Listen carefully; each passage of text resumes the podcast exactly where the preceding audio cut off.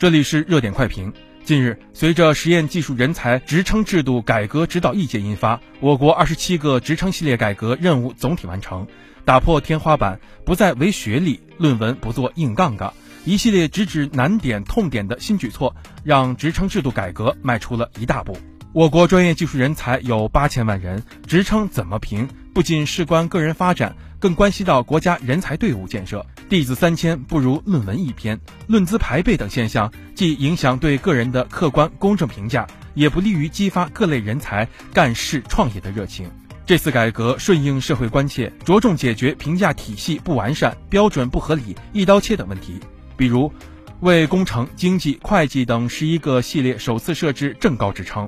对高校教师不再以 SCI、SSCI 等论文指标作为参评前置条件，对医护人员淡化论文要求等。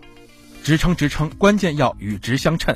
国家事业发展、人民幸福生活需要的是干实事、真贡献的人才。这次改革清晰树立了重品德、重能力、重业绩的评价导向。也加大了地方高校、医院、科研院所和大型企业等用人主体的评审权限。各地各单位要认真领会落实职称改革的意见要求，让干得好的人能评得上。鼓励教师上台讲，医生到临床，工程师到厂房工地，农业技术人员到田间地头，在基层一线建功立业，让职称评定成为优秀人才脱颖而出的助推器。